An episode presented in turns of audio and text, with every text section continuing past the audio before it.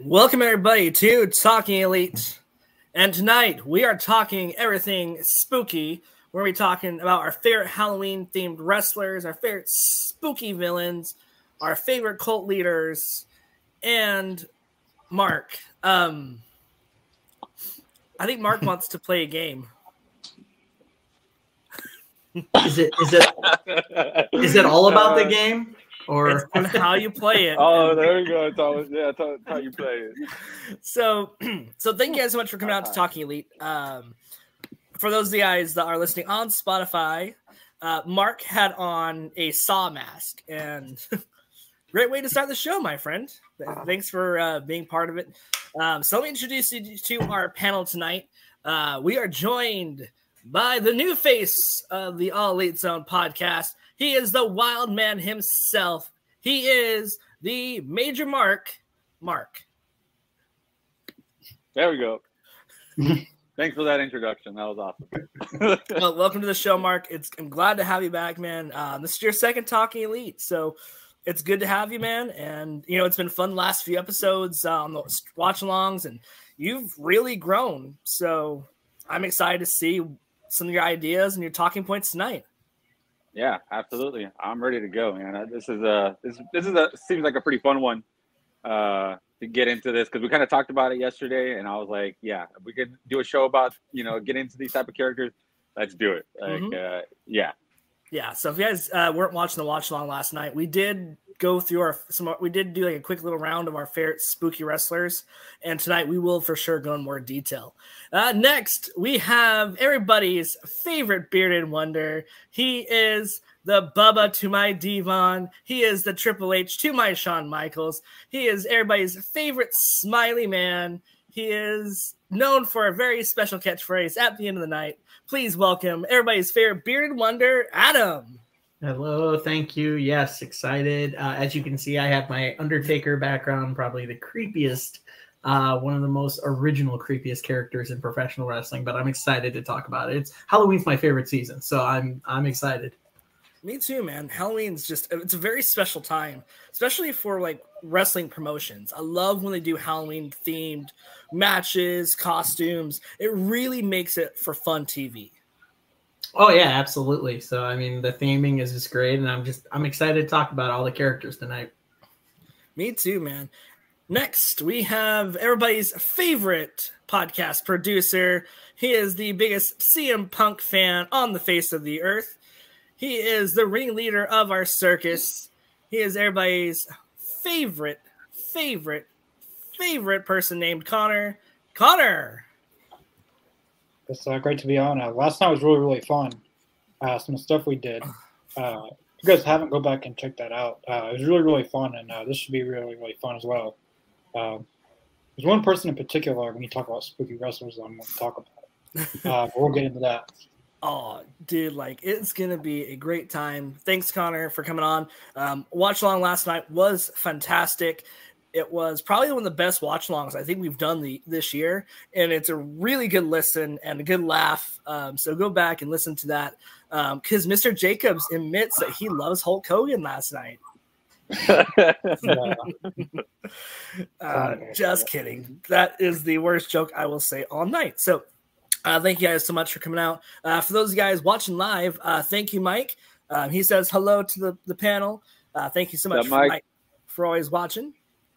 And then Roy, Roy is excited. He says a awesome "Let's go." I think that's how you, let's go, Roy. say it. So let's go. Let's go. So let's go. thank you. Yeah. So thank you guys uh, for coming out. Of course, my name is Lane. I am the fireman. I am the person that puts out the fires on the podcast, and I am the Texas Nightmare and the biggest Darby Allin fan on the show. So I, I have nothing against Darby at all. So yeah, um, I like Darby. So, but you may like him the most. Who knows? Oh, dude, like, yeah. we'll we'll talk more about Darby later, and especially um, his uh, tag team partner, because um, Sting last night. Uh, let's talk briefly before we kind of get into our some of our favorite spooky wrestlers. Let's talk about the man of the hour. Best way to start the show off. Uh, let's talk on Sting. Uh, Sting, fortunately, last night made his announcement that he'll be retiring uh, next year at Revolution. Um, very emotional um, speech that he gave last night. It was a very empowering, like, this is going to be my last match, but it wasn't like, don't be sad for me. Let's finish the journey strong. Um, for those of you guys that haven't watched, Sting had a really great promo last night, and it, I think it touched all of us on the show last night. Um, what's your guys' thoughts on Sting officially retiring this year, actually going out on his terms? Um, I guess I'll start because I think I'm the I'm the one here that's actually been watching Sting probably the longest in his career. Um, because I used to watch the Monday Night Wars growing up. Um, so I, I kind of grew up with Sting um in his career pretty much um in WCW. Uh, I think it's been a great journey. Uh, he mentioned it in his promo last night about you know his the Ric Flair, Steiners, um, you know all the journeys he's done with everybody. Dusty, uh, he mentioned Dusty Rhodes in that promo. Um, I, I, think he's had a great career um, for being was he 62, 63, somewhere in there. Um, you know, for for being as far as he's come along, I, I remember a lot of his matches in WCW. Uh, I, I remember the the the forming of the Wolfpack. Uh, you know, I remember some of his TNA stuff. You know, and uh, so I feel like I feel like with his journey, I mean, heck, he made it to WWE. You know, was it a great career in WWE? Not really. I don't think it was great. Um, I think he's doing some of his best stuff now, and even his TNA days, I think were some of his best work. Um, so it, it is emotional, you know, to the fans of Sting, but I think it's the right time you know now it's him he can take a step back and actually kind of mentor people and not have to step in the ring and put more wear and tear on his body. You know he could he could take kind of producer role or uh, uh, someone that like someone can work with like a darby allin uh, like a nick wayne like an uh, action andretti like work with the young guys. Um so am i gonna miss some of the sting stuff? I am. Um, but i'm glad he's taking this step and actually be like i'm done you know done wrestling. So just to look at the impact that Sting has, um, has you know given he's the impact of almost every wrestling promotion that he's been in. You know, even WWE that that's that split time, dude. Like it was a very exciting to be a WWE fan. Of course, his legendary career in TNA, uh, doing the Joker Sting. Um, but let's talk real quick since we're you know since we're talking spooky wrestlers. so, what do you guys think of like Sting's transition from Surfer Boy to the crow. What was your like? What was your guys' thoughts when that happened, or what was your thoughts seeing that transition almost to that new character, more aggression, the baseball bat, literally taking on the whole NWO by himself? For me, uh, I, I think that was like a, you know, it was a great reinvention for Sting because I that's kind of the point where I started watching wrestling was uh, seeing that flat top, you know, Sting, blonde hair, um, you know, and his little, you know, Stinger uh, makeup that he had. But when he turned into like that crow thing, and when he was just up there in the rafters, like I just think that that was the one of the coolest reinventions of a character uh, because he seemed way more dominant and scarier. Like you did not want to mess with this guy, and you didn't get that with you know with blonde Sting, with blonde flat top Sting. Although he was great, but that that character going into that that transformation was just it, it, it glued my eyes to the TV. Like I was just interested to see, you know, I just wanted to see that camera up there and that spotlight on Sting up in the rafters, and then there he is with his bat and you know his big black coat. I mean, it was just it was some iconic stuff. I I, I like that did so much for wrestling, and especially the the fact that you brought it up that you know that he took on basically the whole NWO when NWO was just wiping out you know the entire roster in WCW and then there was one guy, you know, stood up, and then of course, you know, there's that iconic, you know, uh, th- those things where he was pretending to be uh, Sting, you know, and he had the Sting mask, and then he takes it off, and it's Sting, and you know, there's that there's that meme of it and stuff, and uh, you know, I I just really like that that transformation of his character for sure. That Sting spot still gets me to this day, especially since he's even done it in AEW. Man, WWE sure missed out on probably one of the funnest wrestling spots of all time. Yeah. Um, Connor. No, I, Yeah. no. No, no, I was gonna say, yeah, I agree.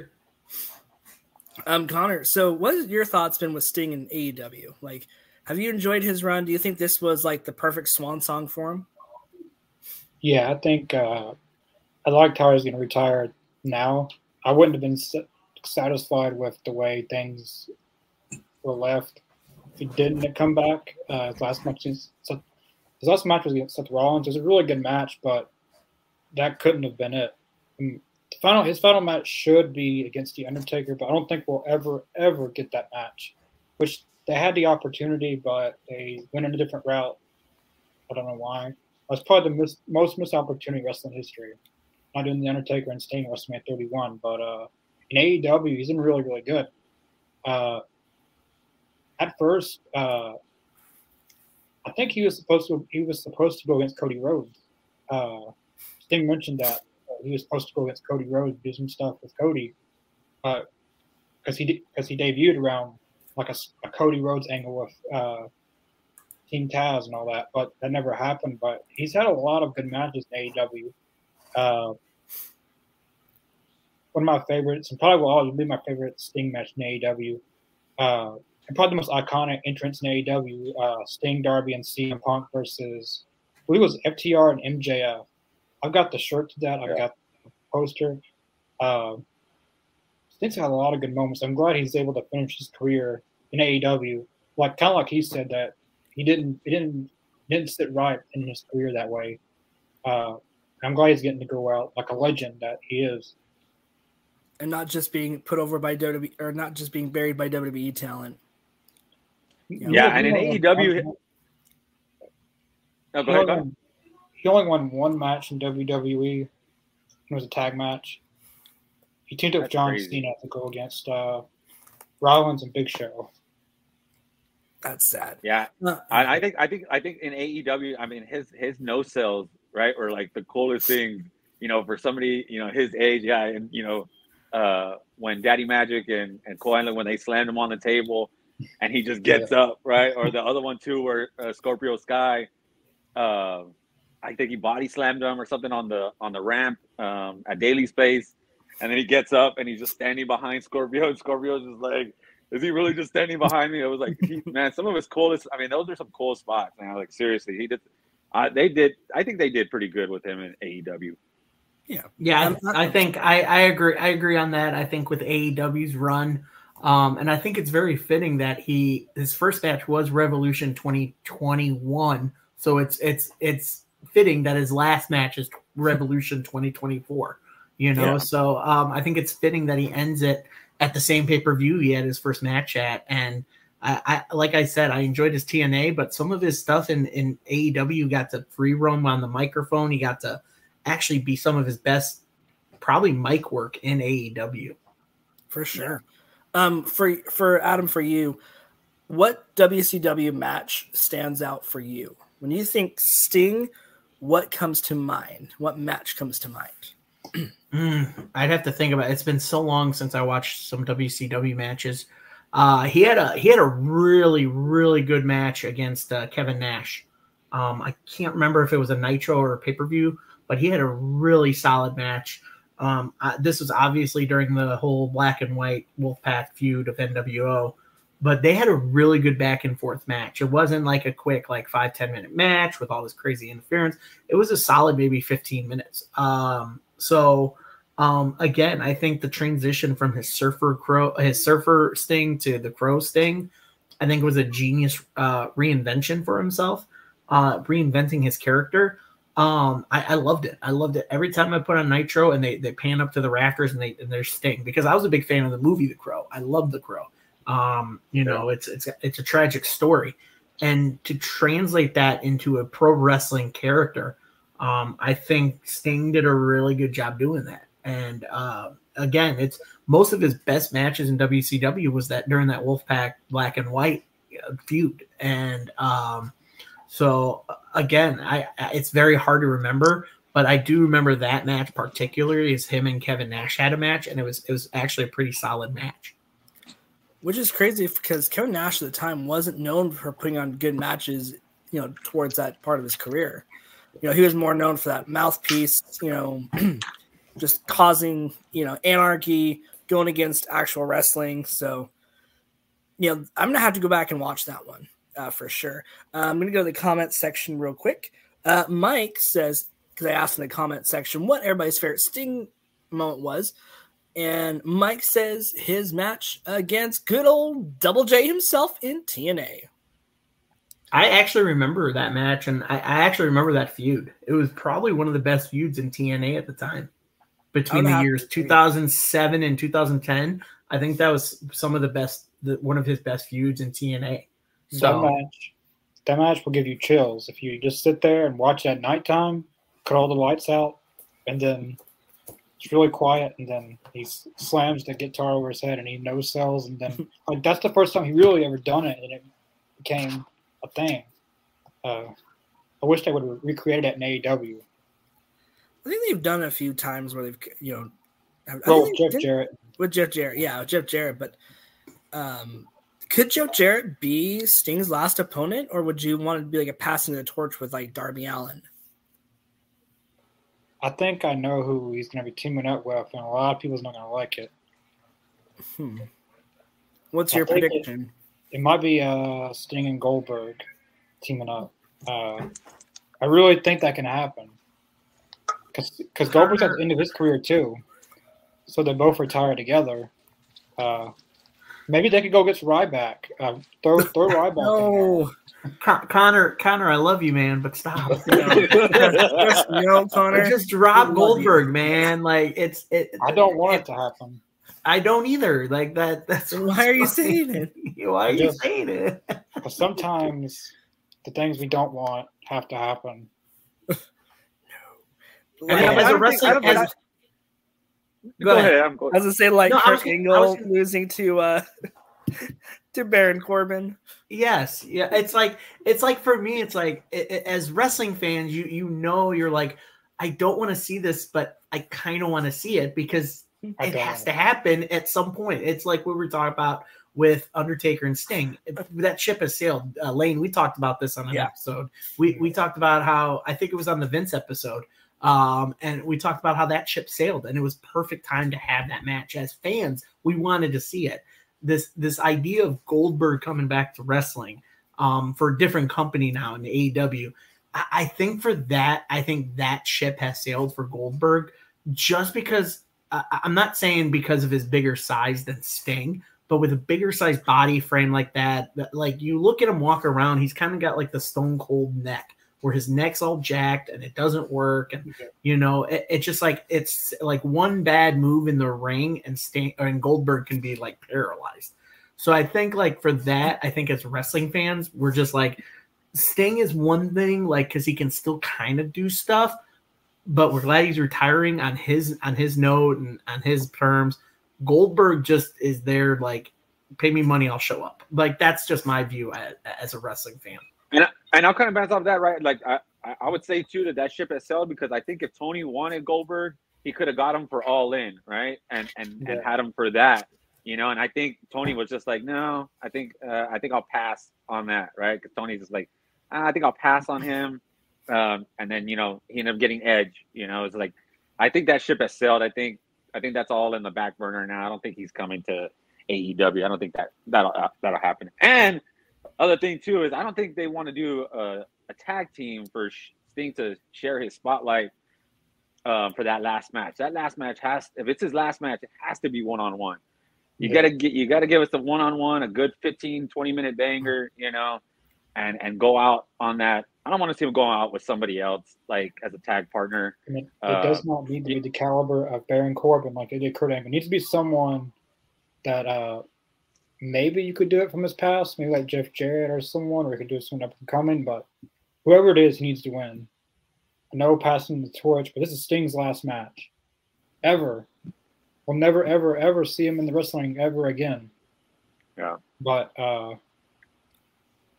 I have faith in AEW that they'll, that they'll do better than Baron Corbin, Kurt Angle. Other other than seeing him do like maybe backstage work, like producing and stuff. That's Yeah. the only time we'll see him involved in pro wrestling uh, uh, for uh, anything. He uh, no more ring stuff after twenty uh, Revolution twenty twenty four.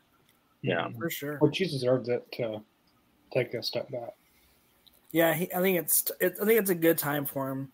You know, he's given us so many great moments in AEW, and Sting We'll be doing a special watch along just for you that night. So we love you, brother, and we cannot wait to see your career finish strong.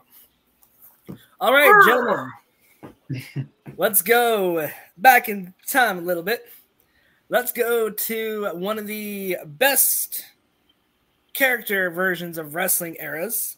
We're going to talk everything the golden era, and we're going to talk some uh, some very interesting spooky characters that I think scared some of the kids back then. I would Mhm. say scare more kids than nowadays.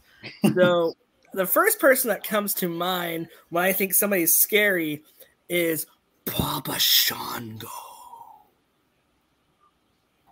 Yeah, no, yeah. Roy beat me to it.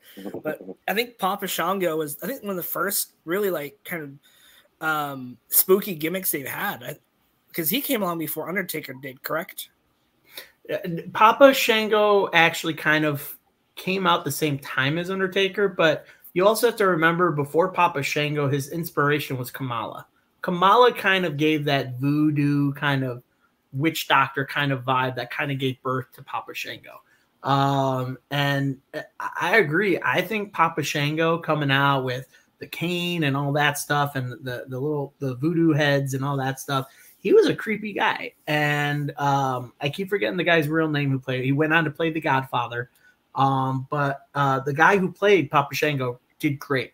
Um, that's also us talk about Sting, where he reinvented himself from Surfer Sting to the Crow Sting. It's kind of like what um, Papa Shango did when the guy playing him. Again, I forgive me, I can't remember the wrestler's real name, uh, but he he reinvented himself after that character kind of like blurred out of it. He became the Godfather. Um, but I think Papa Shango was such a creepy character, um, and I think it was genius uh, to kind of reinvent like the Kamala character, um, because I believe at that time the guy portraying Kamala was health problems. He uh, his Yeah. knees were getting bad, so they had to come up with a new kind of voodoo character, and I think Papa Shango kind of filled that void. It was Charles Wright. That's who it was. Thank you, Charles Wright. Thank you. Yes, and it's crazy to see like Charles Wright was probably one of the best to go from character to character to character. Because think about it, he was Smoke Train, and then everybody jumped on the whole train, and then Papa And don't- Shango. yeah. And then don't forget he was on Right to Censor too. He was Yes. the good, he went from the Godfather to the Good Father. It's like, great character, Wasn't he- you know. So And was he not with the Nation of Domination? Uh, yes, Mhm. Yeah. I forget what his character name was, but he was. Good lad. Um, yeah, because there's Farouk, uh, Mark Henry, The Rock. Um, I'm trying to remember who he. D'Lo. I keep forgetting what his name was in in Nation Domination, but he was in that group too. So Mr. Jacobs uh, is one of our um, one of our hosts on the show. Um, he says Papa Shango was his generation's boogeyman, and I feel like He it really- did pave the way for boogeyman. He really was. He literally, uh, I think Mr. Jacobs and I are pretty much almost that same age where we remember Papa Shango. Like, we're like, that was our generation's like creepy character, you know, like, um, uh, Car- Karma. Yes, Karma was his name in, Yeah. um, in, um, Nation Domination. Yeah. Um, but yeah, no, Papa Shango, like for us, like growing up, that was a creepy character. So, I mean, that was early 90s. We're like, ooh, that guy's scary. And then don't forget about his biggest moment, cursing the Ultimate Warrior. Oh, that was that was a crazy moment watching that. I think it was like he, he poured some he poured like some liquid on Warrior and it scared us as kids. We're like, oh my god, he hurt the Warrior. So yeah, so that was a scary moment too. For sure. Um, let's talk about um, Kamala. So Kamala, like you said, was kind of the one like was one like you said the inspiration basically for Papa Shango. But I feel like Kamala, I feel like he could have been so much creepier because you know he was built to be from a you know cannibalistic island, and I feel like they could have done so much with that in that time frame. They could have. Um, the issue with that, and that's the funny part is, is up until most recently, like stereotypes of people in the world.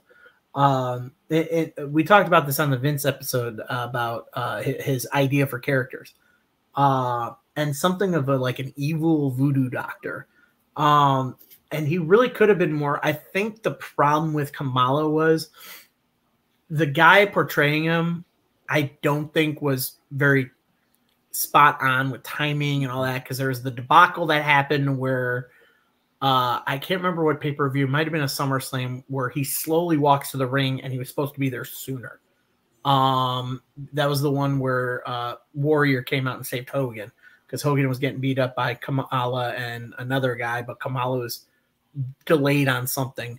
Um, but yeah, I think Kamala could have been a lot bigger character it could have been.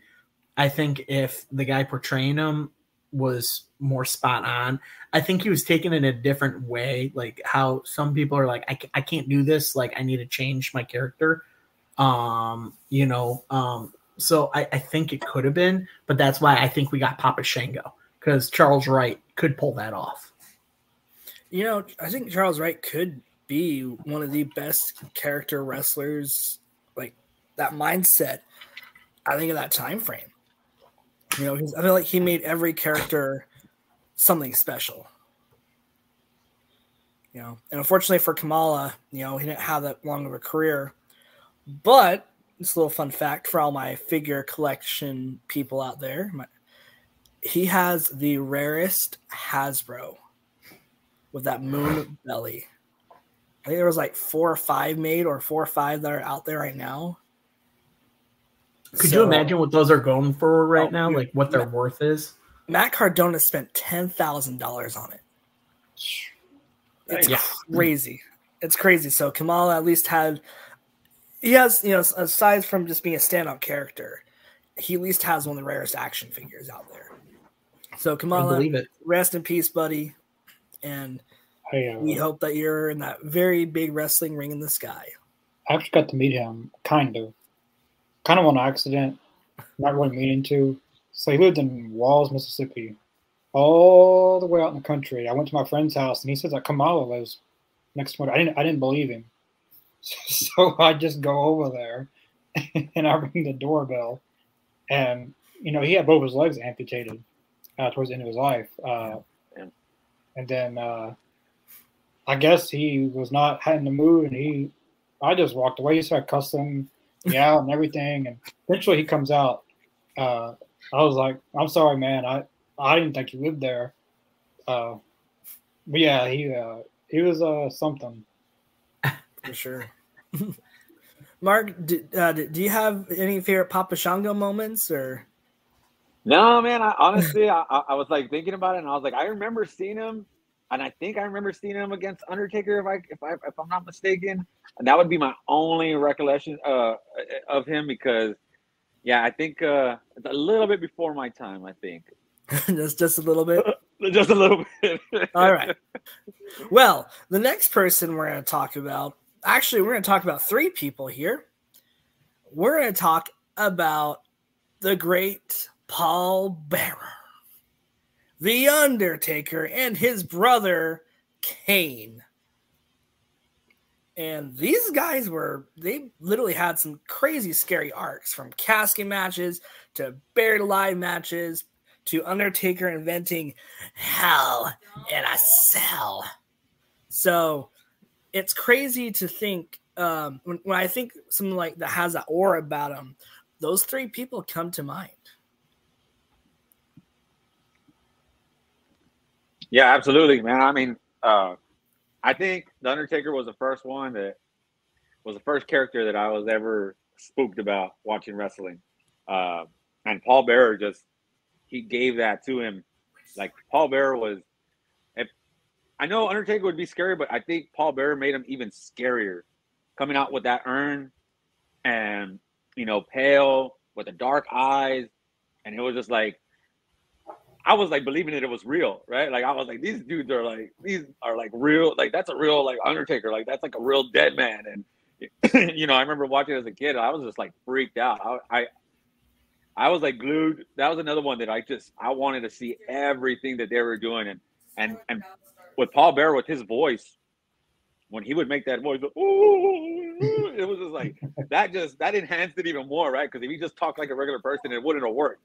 But the way that he came out with that voice, I mean, that just that took it over the top, right? Because Undertaker didn't really talk, and you know, Paul Bearer was doing the talking, and then Paul Bearer's talking, and he's talking like that, like it, it was just it was super creepy. It was it was definitely uh it was definitely must watch TV, right? And then um oh man, and then if you when Kane debuted, that was just that was like my prime watching wrestling as a kid that I just man, I could not get enough of that stuff. I mean, Kane coming out in that Hell in a Cell and just ripping off the gate, I was like, what the hell is this thing, you know? And then uh, I, I think it was Vince, right? I think Vince was commentating and he's like, that's gotta be Kane.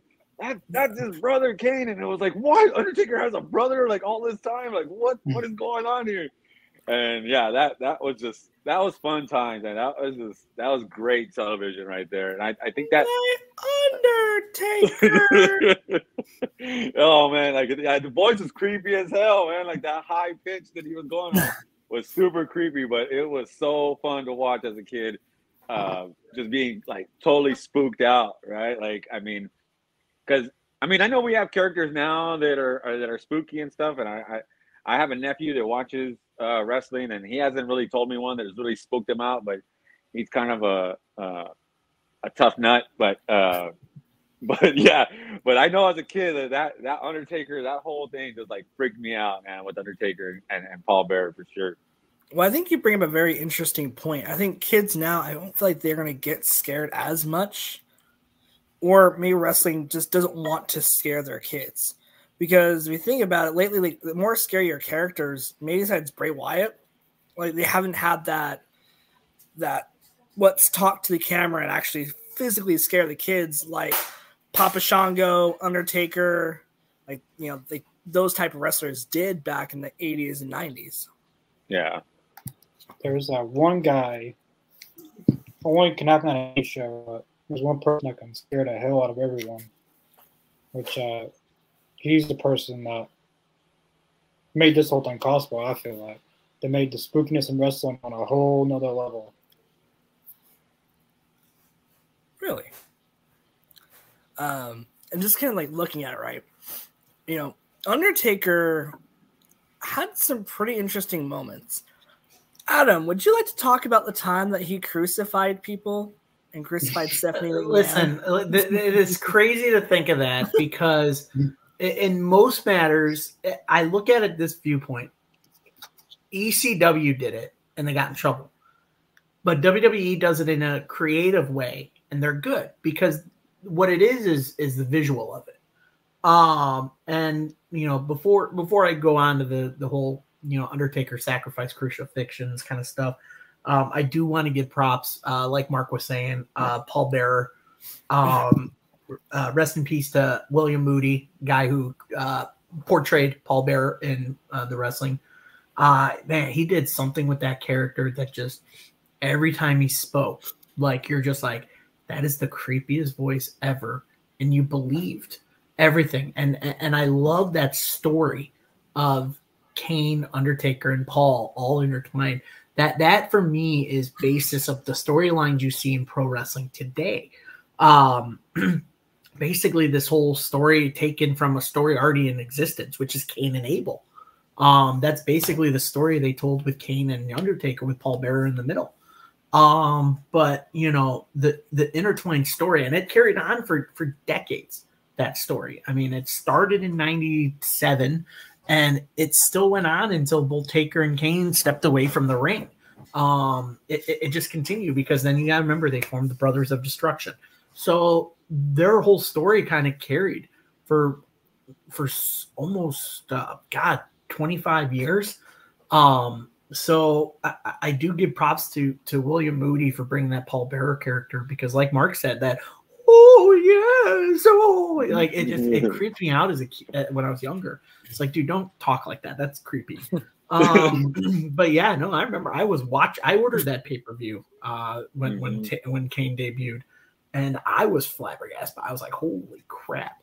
Um, but as you see from my background, I think out of the most classic, creepiest wrestlers in history, Undertaker is by far my favorite. Um, I mean, the man's had a career. Um, the man only lost twice at WrestleMania. Uh, he's had phenomenal, crazy matches, going from Hell in a Cell to Inferno matches to casket matches. Um, I, I think just the reinvention of matches. I think a lot of them you got to credit the Undertaker, uh, you know, as as we know him in real life, Mark Calaway. Uh, and, and- and he's done phenomenal stuff. And that's another guy who's reinvented characters. Um, his American Badass character, riding in on a motorcycle, the Kid Rock, um, which, by the way, it wasn't Kid Rock first, it was Limp Bizkit. Was Rollin', he first debuted, but I think they had a dispute with Limp Bizkit over the rights of that song, so they went to Kid Rock because Kid Rock was a big wrestling fan. Um, so Kid Rock was like, "Yeah, go use my song." Um, but I, I mean, credit for that for Mark for reinventing, and then obviously he knew, hey, the Dead Man is a really popular character. Let's roll with that, and they did with 2003 when he was buried alive by Vince. He came back in 20, 2004 as the Dead Man. Um, but some of the things back in the early Attitude Era, like you said, the the crucifixions, the abductions, like the Ministry of Darkness, like that was some of the best. That for me, that's the Bloodline. The Ministry of Darkness is what the Bloodline is today, which is a good faction that has layers upon layers of stories that that did its course, and you saw it slowly break and it completely dissolved until Undertaker went back to being solo or with Kane, and that's it. And you never heard about the Ministry of Darkness again unlike what we're hearing with the bloodline today where it's like it keeps going and going and going. It's like dude it's done.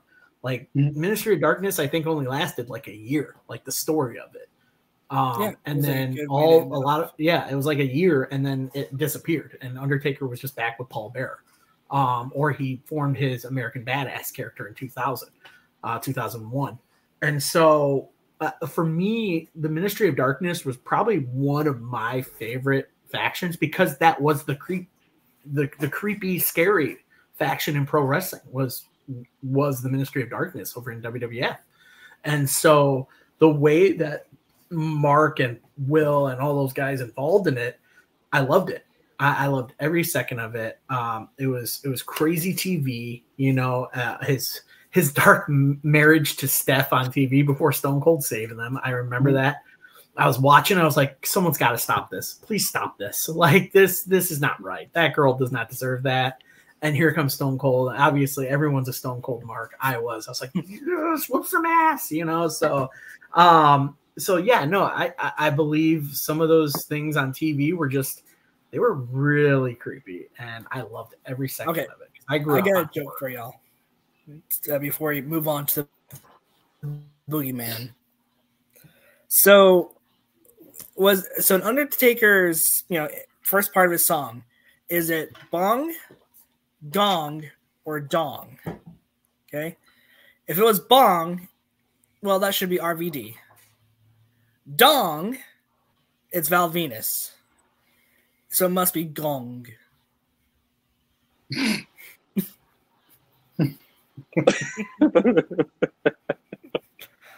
That was pretty bad. I'm sorry. And you That was like a- first one that was was like a dad joke. joke. I think I think this one was the worst joke. The other one That was like a so dad bad. joke. That was a dad joke. It's a That was a dad, dad wrestling joke. It was a dad wrestling joke, and I approve of it. I'm glad. Um, Roy, um, we are just about to get to Boogeyman. So Roy, his one of his scariest wrestlers is the Boogeyman, and I will give the man some credit because to come out with missing teeth and have worms coming out of your mouth, crazy. crawl, smoke. Man, I don't wonder how many worms that man ate over the years. I, I I, kind of just I just got the chills just thinking about it. Ah. when I was in the wrestling, that dude freaked me out. I like uh then eventually uh I refereed one of his matches, believe it or not. Uh that dude's crazy. He's just he, he he is his character. Like when he plays his character, he is he he is the boogeyman. That dude is crazy. Do you guys yeah, have Martin, any- Martin Martin Wright, who played Boogeyman, he is one creep. Like I've seen videos of people at conventions meeting him, and that's exactly how he is in real life with no makeup on. He's just creepy. really? Yeah. But he's nice. Like he's probably one of the nicest people, but he's a nice, creepy guy, you know. I think Stephanie has a story where she got in the elevator with Boogeyman, and Boogeyman had some worms that fell out of his pocket. No, yeah, So he just he just carries around the worms like all the time. yeah, he was carrying it. Uh, You know, he had like a WWE shoot that day at Titan Towers. he uses a Damn. certain kind of worms. Like he he picks out certain kind of worms he uses. This, And he would legit eat them, right? And, and he would legit eat them. yeah, he put the whole thing. That dude's he swallowed. That was sick. Because I always saw them like coming out of his mouth. I didn't know he like actually swallowed those things. I always thought it was Oh, just I, like the oh, I witnessed all this. the dude, he doesn't have real teeth. Well, like, do you guys know what how he became the boogeyman? Mm-mm. Much tell the story because I'm I have sure. no idea. So he was on Tough Enough. He was one of the best. He probably would have been a really actual good wrestler, like a not a really character. He would have been a really good wrestler. He probably would have won some titles, but uh, he lied about his age during the Tough Enough uh, tryouts. So uh, a lot of the coaches were mad about that. Uh, one day, Al Snow uh, told him to pick up something, and uh, Al Snow kicked him right in the face, right, right in the face, and teeth fell out. So, uh, you know, that were meeting with this man, and he was mad about. It. So, what they're gonna do? Give him the ridiculous character. I mean, the stupidest character since he did that. and the boogie, he just ran with it, and it became something that people liked, I guess. And it was uh, scared the hell out of people, I guess. Uh, But he, it was it was but that was super weird though because like I thought his character was like really cool, but he never got like any kind of push like whatsoever, right? Like he Now, like I as mean of his own words, uh, I refereed one of his matches, well, two of matches. As per his words, he's not a wrestler; he's an entertainer. ah, He was an Okay. entertainer. That's right. he was. which he was, yeah, which he was. I think I think that's I think that's Vince kind of like reinventing like the Papa Shango Kamala thing for the newer age. Like He because a lot of people in the 2000 like mid 2000s had no they were younger and they're like we have no idea who Papa Shango is. We don't know Kamala. So we'll just do this creepy guy called the Boogeyman and that's kind of like a reincarnation.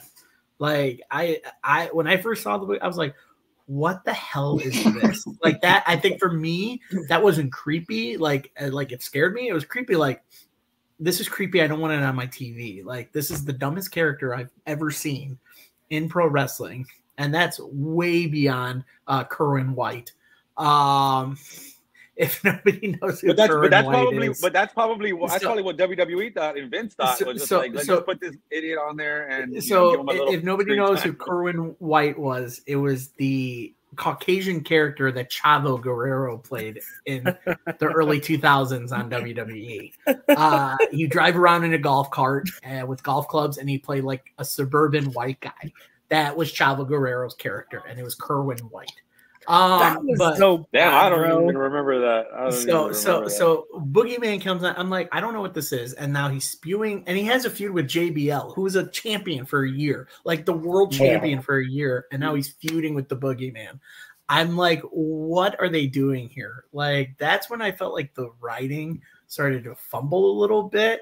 I was like, why are they putting a former world champion in a feud with a crazy character like that? And even spitting worms into Jillian Hall's mouth like that. I'm like, I'm No, I done don't want to talk about Like, that. No, no, no, no, no. yeah, no, it was so. Gr- I'm like, I'm Yeah, done that with was this character. a very dark character for for wrestling. I uh I forgot Chavo played a uh, stereotypical rich white man. Dude, I watched it. I was like, what is this? Like, why is he playing a suburban white guy? Like, driving a golf cart with golf clubs. I'm like, Chavo, what are you doing, dude? I know it's a check, but come on. Um, before we get to our next wrestler, um, we're gonna go to the comment section real quick. Uh, Jason, uh, we will get to the fiend here very shortly. Um, we're gonna save him probably towards the end, just because there's a lot to talk about with Bray Wyatt. Um, this, I- you know, this is a very underrated spooky wrestler that Roy brought up. Um, but Decay with Crazy Steve. Yeah. Um, it was, it was who was who's with who's is it? Uh, is it El Matador that's with uh Crazy Steve or who is who's the the bull Yeah. for in Decay? No, I think it's. I think it is. I think it is the Matador. Yes. Um, dude, did you guys know that Crazy Steve is like almost all the way blind? Yeah. It's crazy. Like like like his partner literally has to like do commands on the on the ring. So I watched that in impact taping. And he has to like literally do like commands on the ring to get him to do moves. It's crazy cool how they communicate. So shout out to Crazy Steve and Decay because Decay's entrance is one of the coolest. Like I love their theme song. It's so like spooky and Halloween. If you haven't get, got the chance, uh, go watch one of their you know go watch one of their entrances and just listen to that song because these guys are very underrated. Uh, Mike has a question for Connor. Actually, Mike asked, "What was it like refereeing his match?" Did you The ever one match, it was the one match I tried everything to get out of refereeing that match. I came up with excuse after excuse after excuse, but they came up with something to change it. I said, "Oh, I forgot my wrestling tights. Oh, we got some here. Uh, oh, I split my pants. Oh, we got some pants." I said, uh, "Oh, my grandmother needs me for something." She said, uh, and they said, "Well, well, like we'll do the match now, so you don't have to wait so long." Everything I tried to come up with, I had to do the match because seeing him backstage, the dude like he was dropping worms everywhere backstage. Where was that? He was dropping it everywhere, and it is just really disgusting. Uh, if you ever have to work with him, you probably won't get out of it. Just don't show up. Just That's don't all. show up. But Just don't show up. man's by Connor Hayes. Don't show up to a not- boogie, and referee a in the boogeyman's match. Just In let him destroy his opponent and go.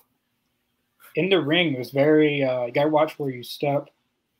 Uh, but luckily, the second match I refereed with him after the first match was kind of I didn't really try to get out of it. Second match, I, I, once I refereed this one match, I kind of figured him out. Uh, at independent events, he throws the worms into the crowd. he takes a he takes it. He has a bag, right? And he takes a bunch of them and just throws it into the crowd. He, he he like some would drop in the ring, but it wasn't like I thought it would be like in WWE. He would take a whole chunk and throw it at the crowd, and then this one woman has uh, had like some nachos and landed it. Oh my god. Oh, and, that's and she nasty. gets, and she gets pissed and she throws it. Or I, I don't know. Then like the boogeyman gets out of the ring and starts doing all his. He gets the clock and smashes it over his head, and, Oh my god. and like he really smashes it over his head. Like he. That's painful. Dude, the way that- he does. Dude, the poor bastard that has to clean all that crap up, man. I feel Oh. for that person. Oh, yeah. Oh yeah, and then the next day, uh, not we were the people were supposed to clean it up, which they didn't. And the next day we get there to train, and then the building smells like garbage. Well, if he threw it in the crowd, someone who's going fishing that night probably was happy. He's like, I got bait. Like this I is got great. man. It was a Shoot, I don't have to stop at the tackle shop. I I got don't bait. stop anywhere. I got bait. I just saved Um, myself five bucks. Yeah. Uh, It was- Ed says, Yeah. "Yo, Glexy, I have to say, the Undertaker was the scariest wrestler in the beginning of his career. He was. Uh, the moment he debuted at Survivor Series, I was like, "Oh, that's scary right there. That's a scary." And at the point, at that point, he was coming out with Brotherly Love. That's who his uh, his manager was before Paul Bearer. Yeah. So it was weird seeing Brotherly Love with this creepy character. Very interesting combination for sure. Because we we talked about him in the Undertaker episode, and talked we Yeah. talked Yeah. about that a few times. So, yeah." Um, Mike does not want to touch any of Boogeyman's worms. I do not blame you. He says that Mike, Mike says he has met the Boogeyman and he was nice. Um, I hear that as well. I think we were just uh, discussing that. So, yeah, awesome. Well, the Boogeyman was awesome. Um, but you know who we haven't talked about yet? What about me? What about Raven? Oh yeah. Raven, Raven to me wasn't so much scary. He was more emo than anything else to me. Like emo. he was the emo wrestler to me. Like his feud with Sandman and ECW was probably one of my fit between that feud and his with Tommy Dreamer. Those were the two best feuds in ECW. Um, I, is it was that my eyes or did I see a brain banner coming? That's weird. That's awesome, Yeah. by the way. Uh, but uh, that's pretty cool. Um, but like I said, uh, um, uh, he was more emo to me, Raven.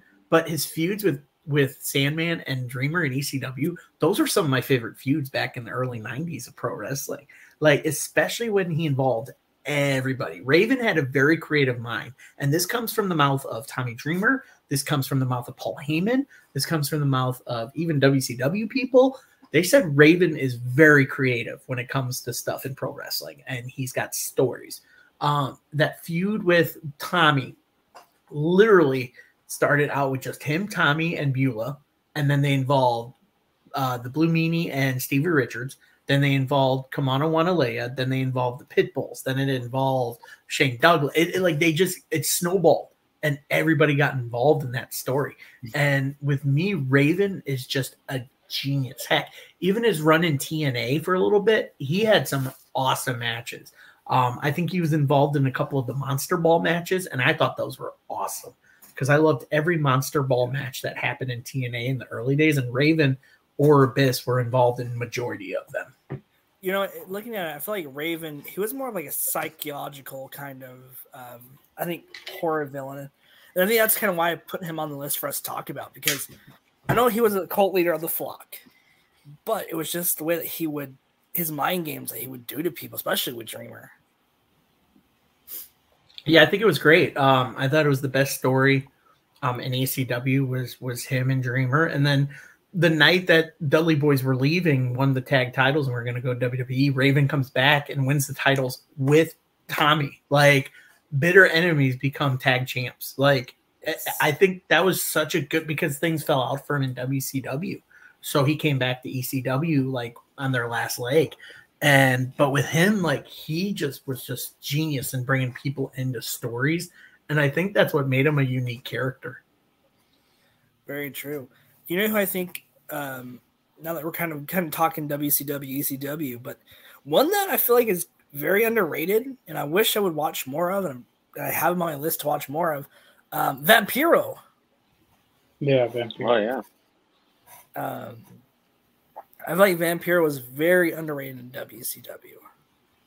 Did he do any ECW or is he just specifically WCW? He was he was mostly WCW. I rarely saw him in any ECW, and I believe Vampiro actually went on to comment uh, commentary for Lucha Underground with Matt Striker. Yeah. Um, I think they were the they were the commentary team for that show, um, and I loved it. Um, I loved Vampiro because they involved Pantero in a storyline with Penta because him and Penta he, he used to be student teacher, so they did this student teacher storyline with Penta versus Vampiro. And man, even at his age and what his body was, Vampiro put on a banger with Penta in the, in that Lucha Underground show. They had a match and it was solid. Like Vampiro can still go. Like Dude, at that he's point, still going. Like he's, he's on still- uh, NWA right now. yeah, no, he's still going, and um, I, I think he's I think he's solid. I think he's a great wrestler. you know, another kind of underrated, you know, group, and just because of their music, can I get a whoop whoop for the Juggalos? Insane Clown Posse. You know, it's crazy. Like, 'cause I just watched. Um, he did. Um, Violent J did an interview with Stevo, and he talks about he was a he's a lifelong dedicated wrestling fan and to be you know go you know up through I think ECW and then into WWE doing like the, just a few matches they've done, but just to enjoy wrestling. I think they even brought like backyard wrestling to the Gathering of the Juggalos. So shout out to to, to all the Juggalos and Juggalettes out there. Um, Magnet, the fucking magnets, man. How do they work? but you know, I feel like they had a very fun, fun presence. More clownish, you know, but but shout out to Insane Clown Posse. Um, another group, and I think is awesome to see where two of the guys are at now. The Brood. Looking at, I think they have the coolest entrance and theme song, right? I mean that. I mean that that theme music and that entrance was just. Oh man, I, I, I, was always scared. I, I, was always scared that they were gonna get caught on fire. Right? I was like, y'all are like too close to that fire. Like what? Is, I, I mean, I, I would love to hear those stories about how hot it was because I know Undertaker almost got like burned his face off like one time um, by the pyro of the fire, and that fire when them just coming out from the bottom. Oh man, and that when that music hit, and then it was all red, right? Like the all the lights were red. It was just it, that was super cool. Like I love uh, uh, Gangrel and Edge and Christian with that. That that was that was super fun. I and Gangrel, you know, getting sipping the blood and then spitting it out all over everybody. Like that was like super cool. It's so crazy to see Christian and Edge both wearing fluffy white shirts and being vampires. and to becoming one of the biggest tag team champions and probably two of the best world champions in the last, you know, 20, 25 years. Yeah. And, and you know what's crazy too is that Gangrel, you know, almost came to AEW, right? He was supposed he to did. do like a one off appearance. Yeah, he, or he did do the one off. He did one off. Yeah, he had yeah. a few appearances. Yeah, he had uh he had two or three appearances, I think. One, yeah, because he, he was yeah he was brought into that feud with the Hardys and uh, the Young Bucks. Yeah. Yes. I, I mean, think about it now. I mean, but think about it now with Christian and Edge there, like. Yeah, that's a possibility. You know, what if he like, right? That they could do something all three together. You know, do some type of promo, and he could still do the one off. You know, and just you know come in and you know spit some blood in Christian's face or something. right. But you know, I feel like Gangrel. What's up? Oh, I was gonna say that theme for the Brood was banger. I every time you hear the and then the do do do yeah. for me was sick. I was like, dude, this is the sickest entrance I've ever seen. yeah, like man, this I love it. I love when I was a kid and I was in it, I was like that. Even when they uh, that Hell in a Cell match at WrestleMania that Taker fought Big Boss Man and, and they descended from the top and like snuck that noose down in the ring and they hung Boss Man. Even that was crazy to me. I was like, dude, that is sick. Like that is crazy what they're doing. That was WrestleMania 15. And I was like, dude, they are having like, even though it's a fake hanging, but I'm like, dude, this is crazy, creepy, and awesome all at the same time. So I love the brood. You know, I feel like I feel like I wish it would have gone just a little bit longer, and I wish Gangrel would have had a little more time but he is one of the most beloved wrestlers out there right now. Still yeah. making towns. Still making the towns. I think he was also he was I think I believe at a point he was with uh, Luna uh, Vachon. I think hmm. they were a couple. Um, if I can remember, he was he was with someone. Um, I want to say it was her though because they talked about he was with a female. I can't remember. I, I want to say it was Luna, um, because they had mentioned him in an episode of Dark Side of the Ring um, about being in a relationship with someone, and I want to say it was Luna that hit her and Gangrel were a couple for a while. Um, so yeah, no, I I hear he's like the nicest guy. So like, I would love to meet him. Yeah, he's on my bucket list for sure to meet. Uh, man, this is it's been it's been a lot of fun tonight so far. This has been a great show. Um, Devin was making fun of me for the uh, Juggalo comment. said that in school one time in 1999. Very funny, Devin. Um, the next person I want to talk about, I think he had not really necessarily full on spooky, but just crazy and wild. His brother was a little more spooky, though. that is the whole broken universe with Matt Hardy and Jeff Hardy where Broken Matt had an intellectual being, spirit that would possess the vessel known as Matt Hardy. This was some of the funnest stuff I've ever seen in professional wrestling. Especially, well, at least during TNA. His TNA run as Broken Matt, just, just god tier. Um, I agree. Uh, I think it's funny because we talk about reinventing yourself, and Matt did that in TNA with the broken Matt Hardy, and I think it was some of the best thing. I love how he incorporated his family into it, um, especially since his wife was a wrestler. So he's like, let's incorporate that. And like he had this whole story of the Hardy compound and the whole Vanguard, like that's my projection and all that. Like I, I love that whole story of Matt just like involving his family and then bringing in Jeff um, as as brother Nero. You know, um, I think it was the coolest story. Again, that is the basis of what the I, I keep bringing it up, but what the bloodline is is this whole story about a group um, that never ends.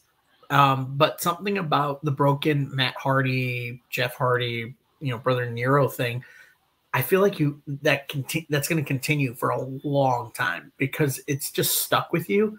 Uh, especially his laugh, like he's like, yes, like, yes, like like I loved it. Like when he debuted during that pandemic era in AEW, and you saw the Vanguard like come down in the ring, and you're like, wait a minute, and then they go up to the rafters, and it's quiet in the arena, and you can just hear him his laugh echo through the arena. It, it was just the coolest thing I've ever seen. I was like, yes, Broken Matt Hardy in AEW. The Lake of Reincarnation. I really hope uh, that fans been back for a while now. They can go back to that character because I don't think we really got a good glimpse of that character in AEW.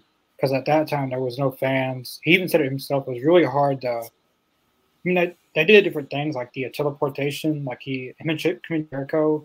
It was kind of really really hard to make that character work without a crowd.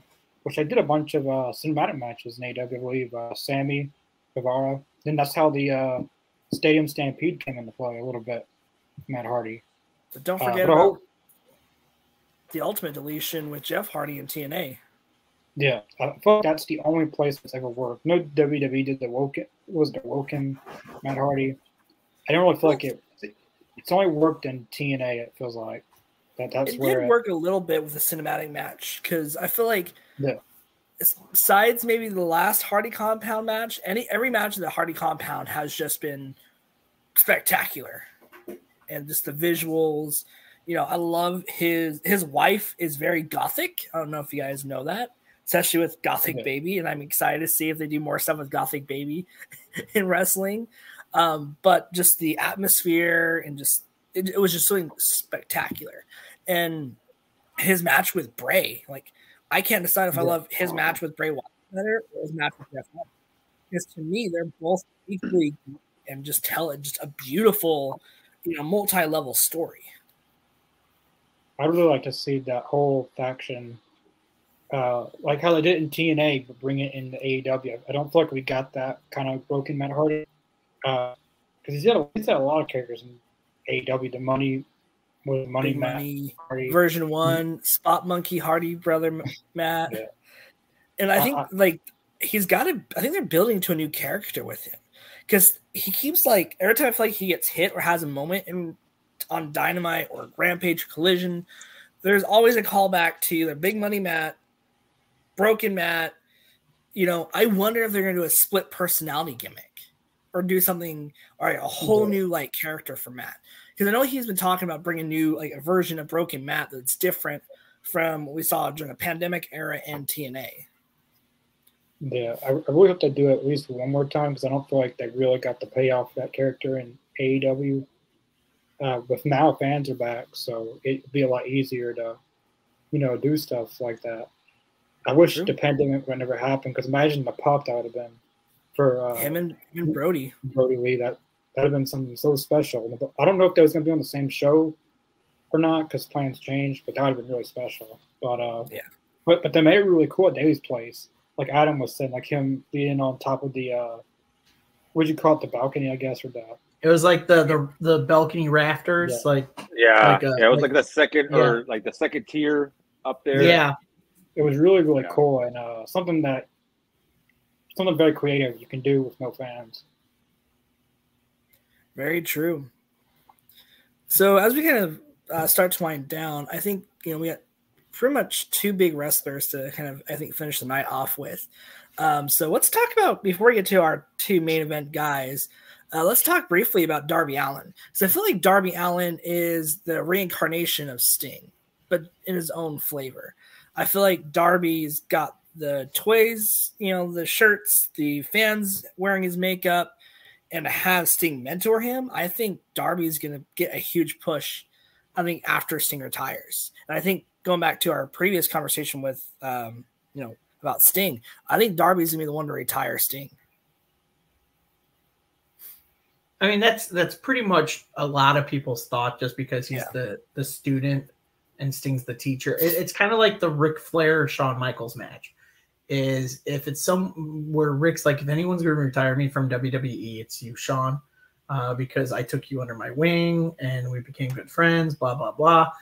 But but honestly, I I wouldn't mind seeing Sting's last match, um, again, like we mentioned earlier, against someone from his past, someone like a, a Jeff Jarrett, or you know, heck, even someone like a Jeff Hardy.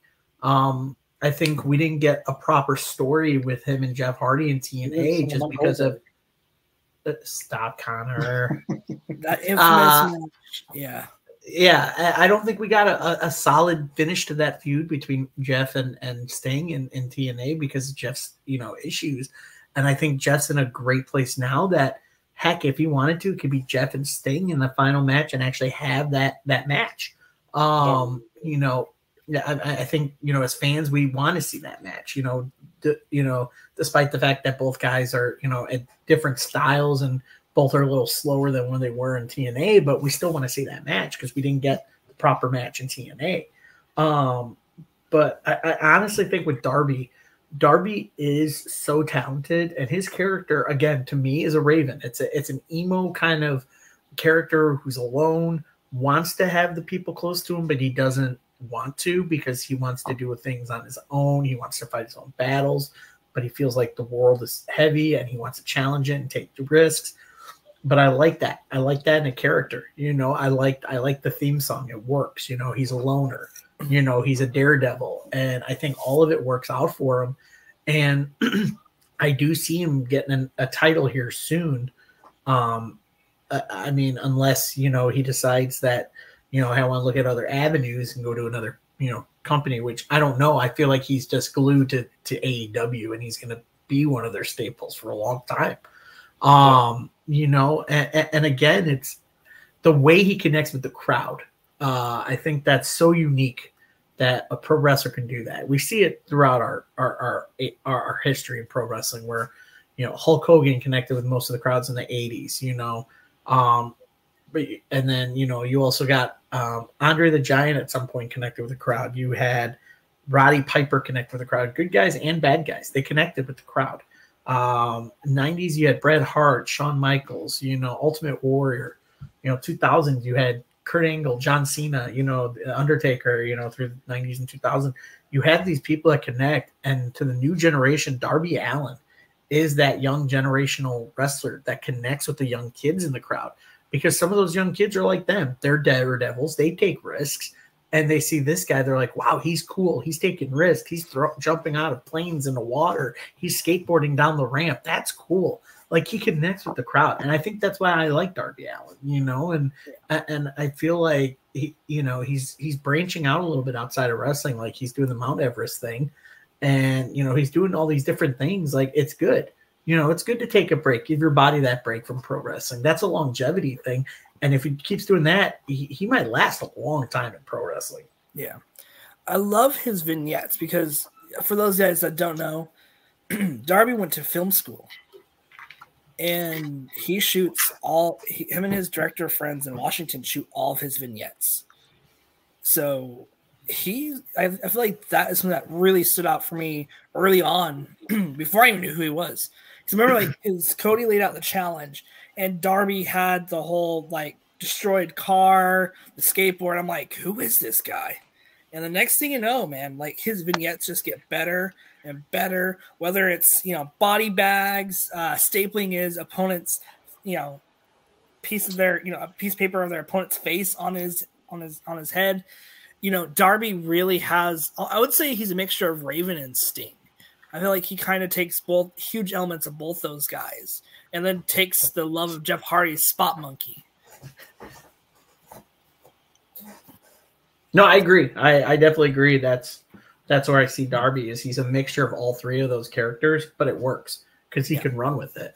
You know, I think, but but again, it's um it's funny because it, it gets to the point where you're gonna have to reinvent yourself because at some point that audience that you're with they grow and you have to grow with them and some of the stuff that they like you did before they don't like it anymore it's it's kind of like you know a lot of people with movies like you know i stopped watching fast and the furious after like the third or fourth one just because it's the same thing to me and i want something new in an action car chase kind of a car movie you know but it's the same thing you know so because that's, that's audience, a, that's a yeah, that's an interesting. That's an interesting point, right? Is that like we're all? I think we can all be consensus that we all like Darby, right? I mean, his style of wrestling is is is different.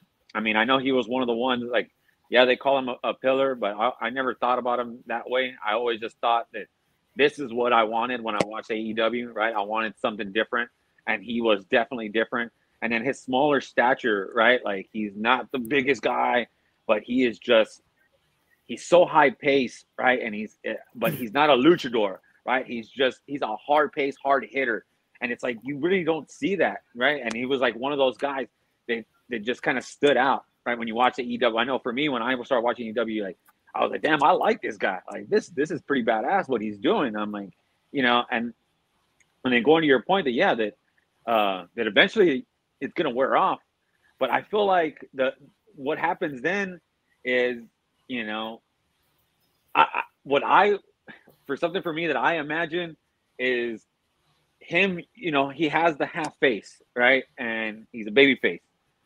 When that when when he gets to that point where he, I feel like he's gonna get to that point where he needs to turn heel and then do a full face and just like instead of white, you know, it's dark, you know, and just go like dark Darby, you know, and go to like just go full gothic with it, right? Like he's like half gothic, right, and then half um, you know regular Darby.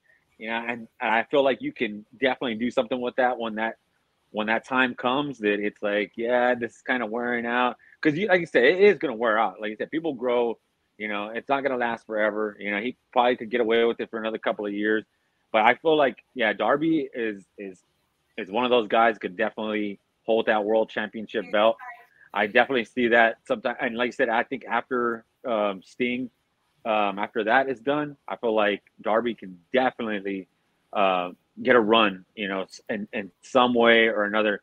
You know, even even if it's not even the world championship belt, you know, he can go after the international belt. You know, like he can he can do all those things too. So I definitely feel like uh, like Darby and, and Darby's not going anywhere. I think Darby yeah. has already come out and said that he's an AEW lifer, that he's not going to go anywhere. He doesn't care about WWE because WWE is not going to let him do what he wants to do out there in the ring. And like you said, all his vignettes that he does, um, you know, WWE won't allow him to do that. So he's, you know, he he likes what he does. You know, the fact that he filmed uh, that stuff with Edge was super cool. Like I, I love that that he was part of that. Um, you know, that he gave you know Edge the or uh, Adam Cole gave him the car you know, and told him like the the cool spot to drive around Seattle and stuff. I thought that was like really cool. Um, but yeah, I, I I definitely feel like uh, like Darby's gonna still gonna get a push, you know. And he and he, and honestly, he doesn't even need it, right? I mean, like you, I mean, any match that Darby's on, you're gonna get a banger. You know, it doesn't even need to be a belt. And that's the one thing I love about Darby is that I want to watch his matches no matter what. I don't. It doesn't even matter if he's fighting for a belt.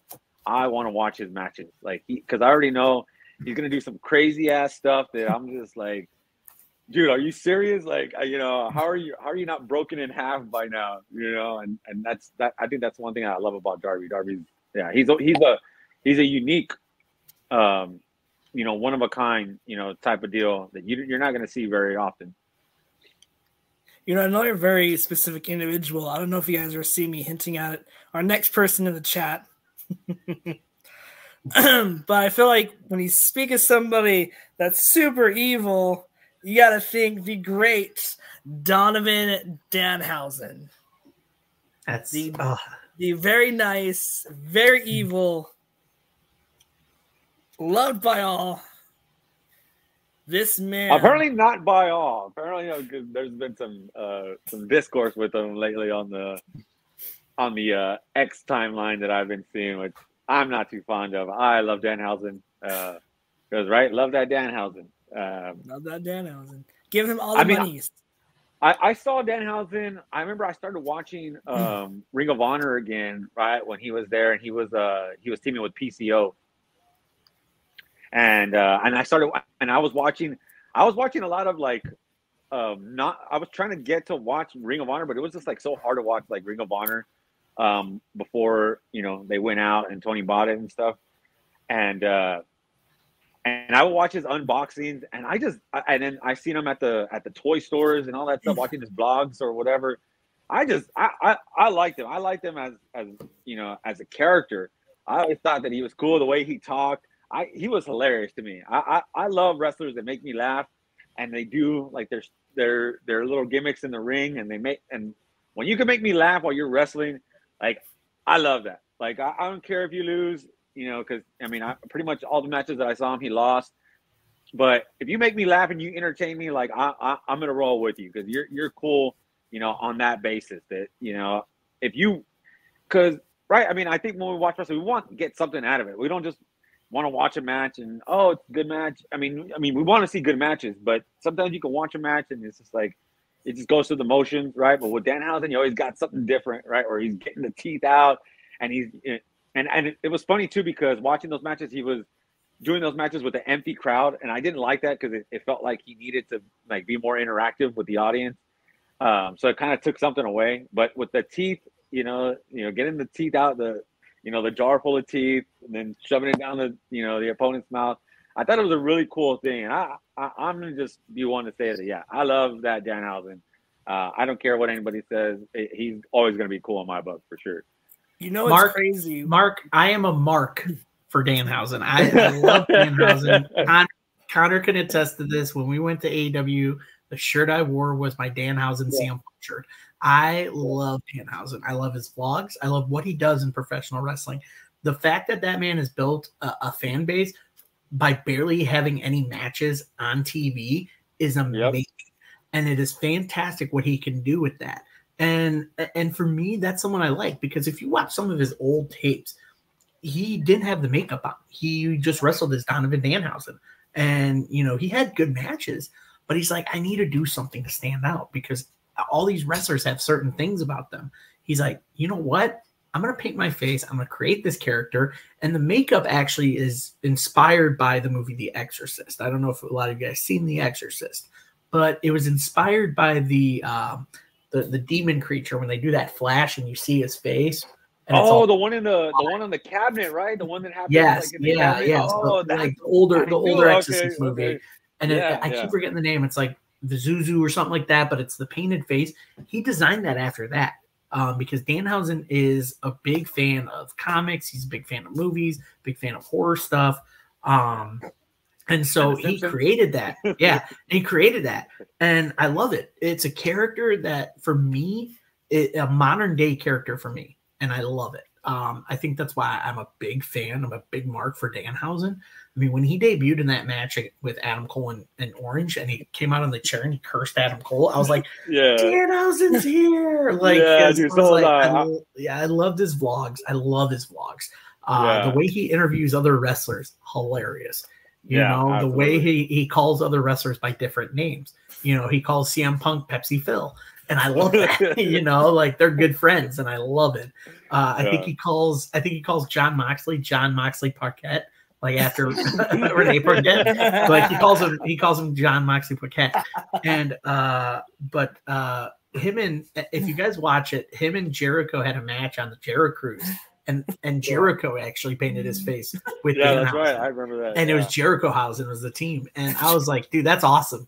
But Danhausen is is such a good like he a promoter of himself, but he also is great working with anybody in professional wrestling. I I have not heard you hear all these stories about oh who's a tough person to work with in the industry. Never heard one person say No. Danhausen. Like they've all everybody's got something positive to say about Danhausen. Yeah. Like they, they love his character, they love his his his his uh, personality. I mean, the guy like when you hear him talk regularly and then his Danhausen voice, you're like, wait, no, that's not the same person. That is definitely not the same person. But the fact that he creates this character and it becomes it's kind of like Matt Hardy with Woken Matt Hardy. It was like he created something different that we've never seen Matt Hardy do before. Well, Donovan Danhausen just took his background in wrestling and created this character. Doesn't need a match. He just needs to appear and people go crazy. Crazy. I mean, Connor, freaking the the the Nashville show uh, that I first started talking to you after. Uh, it was the same night that you know uh, Thunder Rosa and Mercedes had that street fight. They did Yeah. the after show where he brought out like Kris Statlander and best friends, and then who else did he bring out? Danhausen.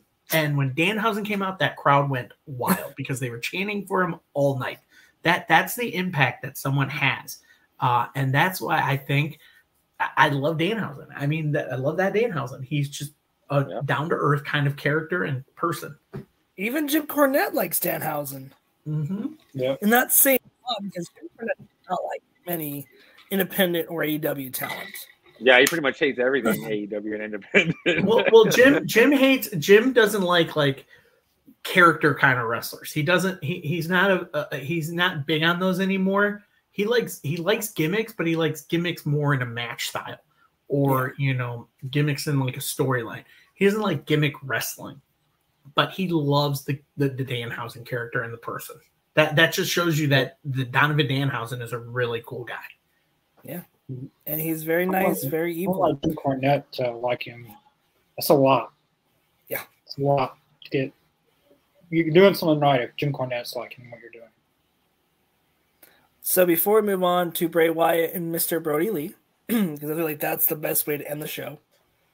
Um, Adam, Mark, and Connor, do you know who Danhausen based his, his character off of? Danhausen. What on, I'm his trying to- classic horror horror uh, character? What Danhausen? Or, Was it was it is it Svengoolie? It was like Sven- Svengoolie and uh, Nosferatu. Ratu, that's right. both he, he credits both those guys because he first just had like this really creepy demon makeup and he ta- i think he did an interview with chris van Vliet about it went from this creepy demon you know makeup went to a halloween costume party like hey why don't you try you know doing it like nosferatu and then it just snowballed into Danhausen today so yeah very Yeah, no, he credits he credits Van Svengoolie a lot in interviews. He he talks about Van Svengoolie, and actually, I grew up with Svengoolie uh, in Chicagoland. He was big on Saturday mornings. He would show all the classic horror movies, like the black and whites, and like the early '60s and '70s. And like it, it, that's that was our morning on Saturdays was watching Svengoolie. Well, guys, I think it's time we follow the buzzards. And let's talk about the Wyatt family. And we'll talk about the Fiend here in a second. Um, the Wyatt family, I loved their creepy aesthetic. I feel like it had that Jim Jones, it had that Manson family. Like Bray literally challenged, like, it, you know, he literally challenged himself and just dug deep and became a huge cult leader. Because think about it, nobody booed Bray Wyatt. You you know he was a monster. Him and his crew as monsters, but everybody had the the flashlights out. They were the fireflies. They were lighting the way for WWE's savior. Um, looking back, I know we talked. I know we had a whole episode on Bray Wyatt. Um, rest in peace. Um, for his you know his memorial episode, but what was like do you have like a specific line or a specific match that really creeped you out or moment of his career that's like man this is giving me chills this is actually kind of spooky Bray Wyatt. Um,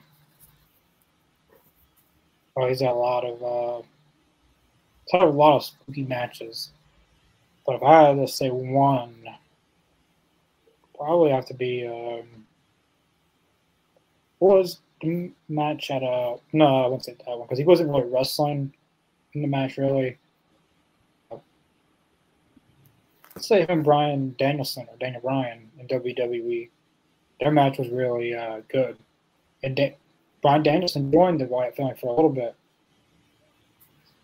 yep that was that was really cool time because um, just the visual of the two of them in a steel cage tag teaming and Bray Wyatt, you know, basically going to hug his son, and Danielson attacks him, removes the skin of the Wyatt family, is back to the Yes movement. It, I, I felt like both him and Danielson had a very poetic story right there. Yeah. And don't forget all the you know vignettes that were filmed in the bayou and the Wyatt compound. Yeah. Now I um I thoroughly enjoyed the Wyatt character. Um a lot of people, you know, so the basis, and we talked about this on the episode about Bray Wyatt. The basis of his Bray Wyatt character was actually two characters. Um, it was Max Cady. It was Robert De Niro's Max Cady character from Cape Fear, and it was another pro wrestler who went by the name of Waylon Mercy. Um, hence why one of his characters on the Funhouse was Mercy, the Buzzard, or Mercy Buzzard, or whatever who it was. Mercy Buzzard, yep. Yeah, yeah. And so it was kind of his ode to Mercy Waylon for inspiring this character. Um, and I loved it. Uh, you know, we had him as Husky Harris. I said, you know, that just doesn't work. But then he came back as this creepy Bayou character, and it's like, dude, this is genius. Like, this is creepy character, and it gave me that. And I didn't realize it until I, I read about it that it was based on Robert De Niro's Max Cady character from Cape Fear because I had seen that movie when I was younger, and I was like, dude, yeah, I can totally see where this character comes from. So uh, I thoroughly enjoyed it. So, um, Mark, what was your favorite uh, what was your favorite moment um, of Bray's? Um, were you a were you did you love uh, Bray Wyatt's character um, when he first started, or were you more of a huge fan of the Fiend? Like, walk me through. Like, oh man, oh man. I, I, well, I'll just say when Bray Wyatt came out and with Luke Harper and Erick Rowan, th- those guys with the uh, with those those masks they came out and Braun Strowman actually too I mean, once they added Braun Strowman, they just seemed like they were just this unstoppable force, right? And there was, and it was super creepy when they would come out with those masks. Uh, you know, there were, what was it like a lamb or something, or or, or some type. Of, it was yeah, the sheep. Yeah, sheep, and and it was just like super creepy, right? It gave you like those super, like, oh, these guys like live out in the, you know, out in the wild, and they just kidnap you and they murder you, right? Like Texas Chainsaw Massacre or something like it gave you that type of vibe, right? And it was just it was creepy, and then they were so dominant. It was a thing like they were they were they were all huge guys, right? Like there was like there was no like wink weak link in the arm in the, in the chain. Like they were just like these big strong dudes. They were super creepy, and it was just like, is anybody gonna stop these guys? Like like what is you know like these guys could have just like ran over everybody and uh, and, and and I love that. I, I love when they were all together. I thought that was super cool. It was super. It, it was very entertaining. Like I said, like it. Uh, anytime you can have those type of guys are doing that and look so dominant and yet creepy at the same time, it's just that's the tough. That's the stuff that takes you over the top. And uh, and then when Bray came back as as uh, as the Fiend, I mean that was just awesome. I mean, when I first saw him and he came out as Fiend, and he came out with a lamp that was like his old face was has to be one of the creepiest things I ever seen in my entire life. That it was like him on the lamp, right? Like his face was there and his mouth is open over the light. And it was just like, what the hell is this? Like, what is going on here? Like this is and then the and then the the the, the I guess when I said the remix of uh, his intro song it just made it even more creepier, more more freaking awesome, more badass. Like I, I was just like I loved everything about the Fiend. Like all I wanted to see was more of the Fiend. Um, I, and and uh, who was the one that he first came out to? Was it Finn Balor? Um, yeah, where he, he first snapped Finn Balor's neck. Man, and, you know, and then that that that creepy like screech would just come out, yes. right? And then that, and then you just see like a little bit of light.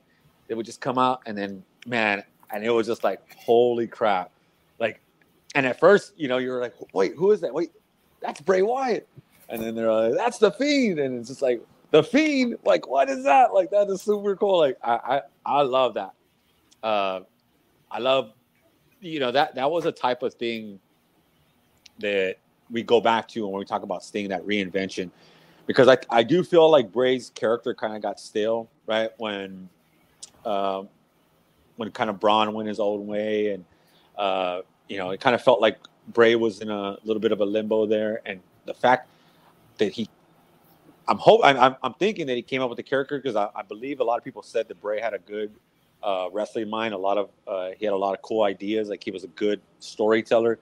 That he had a lot of great stories. Uh, so I like to believe that that was that was his idea, and it was a freaking great one. And I and, and thinking about that, I'm, I'm thinking about you know Finn Balor too and the Demon. Um, like that was super cool as well. You know, with Finn Balor doing the demon, I, I absolutely love Finn Balor as a demon, but I do like these characters taking these like extremely dark turns. Like that's something that I I enjoy watching because it you're, you're just wondering like what they're gonna do next, and and and it was like that with the Fiend and Bray Wyatt. Like, once he become the Fiend, it was just like who's he gonna attack, right? Like once he got over with the feud with somebody, it was like who's next, right? Like you were just, you know, almost like on every like end of Raw episode or SmackDown next? episode. What's that? What's that called? You did you just say who's next? Yeah. Stop, Connor. Stop. Stop it. It's happening. No. No, but uh, but but yeah, but I'll, I'll pretty much end on that. That you know, I was just you know glued to my TV, just wondering at the end because you you know he knew it was going to come out at the end of a show, right? So it was like those last ten minutes, you were just like glued to the TV, like, who, uh, is it is, is he going to come out now? You know, and you're just like waiting, like you're just waiting for those lights to just black out, and it's like, oh, there he is. You know, and then I just loved the Fiend as a uh, yeah, the Fiend was just a super awesome character that I I yeah absolutely loved.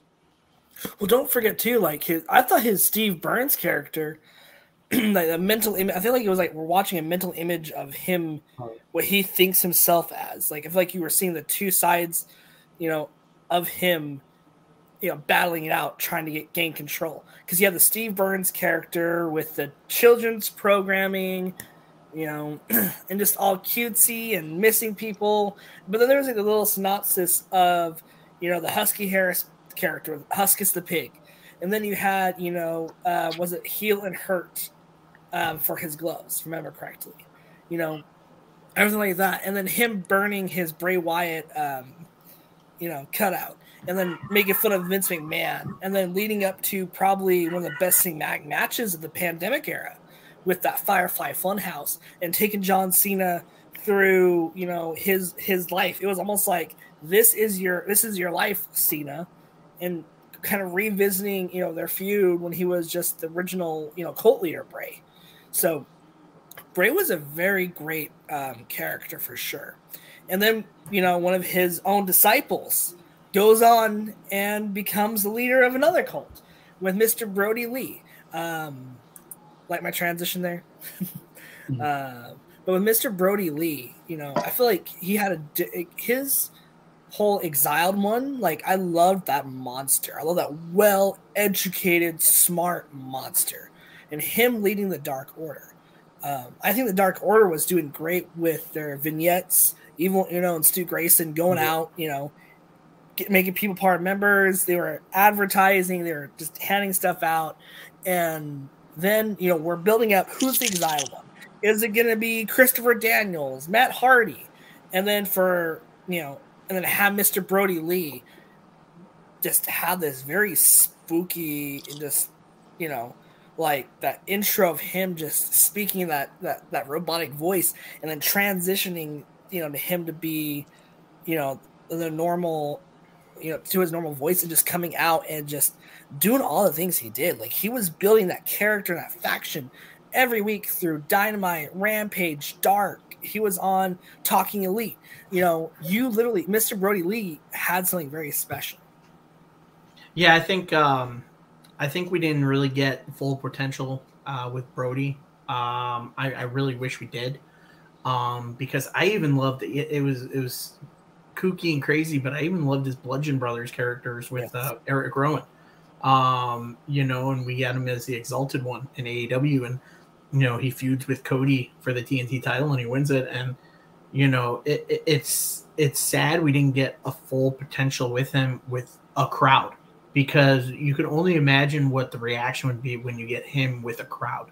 Um, because like Bray Wyatt, um, uh, Brodie Lee was just smart when it came to owning a character, um, being in ring, doing everything he can in ring, his brutality in the ring with his with his matches.